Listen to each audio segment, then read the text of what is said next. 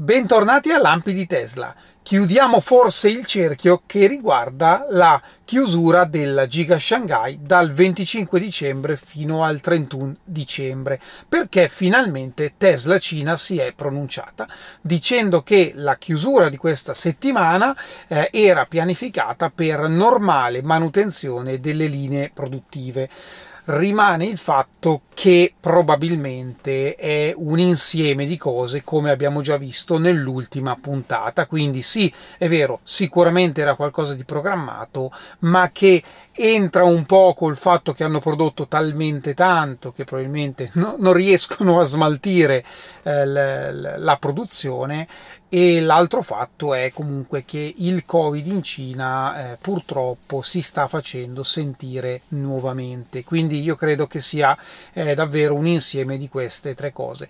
Non ci resta che aspettare i numeri definitivi di produzione di dicembre e comunque non sono queste 20.000 auto che fanno la differenza.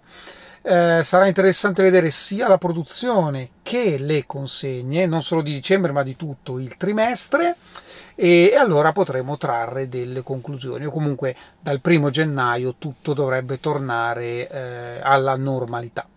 Tornando sempre a parlare di consegne e di numeri, c'è un bellissimo account Twitter di Roland Pircher che segue un po', eh, soprattutto in Europa, eh, l'andamento delle consegne e questo grafico che vi sto facendo vedere eh, rappresenta la Norvegia. Come ben sappiamo la Norvegia per vari motivi è lo stato precursore in Europa per quanto riguarda la transizione all'elettrico e mm, questo grafico è interessante perché eh, in rosso vediamo le auto, le Tesla consegnate in Norvegia provenienti dagli Stati Uniti e come vedete tutta la parte sinistra del grafico è rossa, cioè le auto arrivavano solo da Fremont.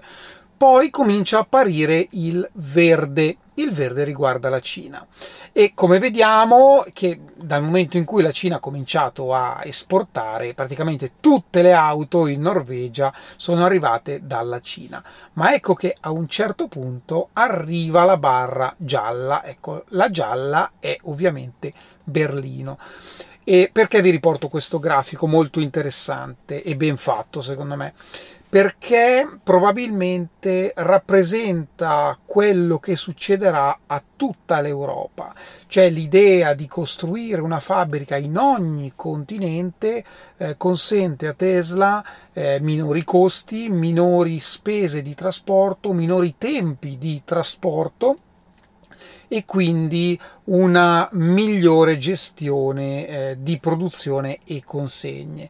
Ovviamente rimarrà sempre una parte prodotta in Cina, almeno finché eh, la Giga Berlino eh, non ehm, raggiungerà livelli eh, decenti per quanto riguarda il volume di richieste in Europa, eh, però comunque eh, l'idea ovviamente è quella di produrre in un continente e consegnare nello stesso continente, andando quindi a eliminare totalmente eh, le ondate eh, dei trimestri, di fine trimestre.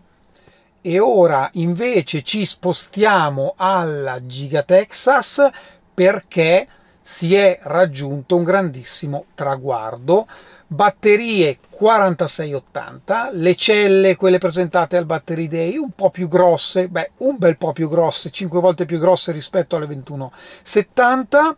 Siamo arrivati a una produzione di 868.000 celle, quindi le batterie, per ogni settimana, il che corrisponde a più di mille auto a settimana. Attenzione che non significa che Tesla sta effettivamente producendo mille auto con 4680 a settimana, è una stima del numero di celle, anche perché la Model Y eh, all-wheel drive prodotta in Texas rimane abbastanza un mistero, non è ancora presente sul configuratore configuratore, appare ogni tanto nelle pronte consegne e viene consegnata ai dipendenti. Quindi rimane ancora nell'ambito, diciamo così, sperimentale, perché come sappiamo è una tecnologia totalmente nuova sia per le batterie sia per il metodo costruttivo con il gigacasting posteriore, anteriore e il pacco strutturale appunto.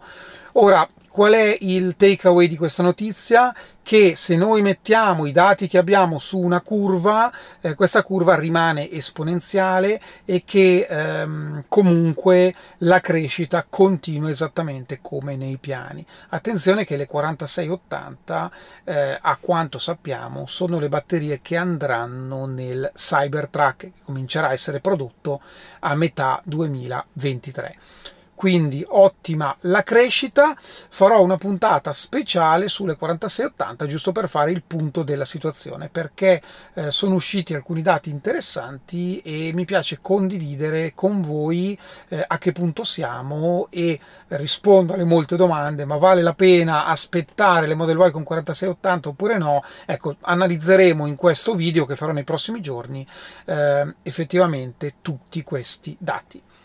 Ora veniamo ai ringraziamenti, grazie mille a Luca, eh, non è la prima volta con un super grazie e sono io che ringrazio te per il tuo pensierino natalizio.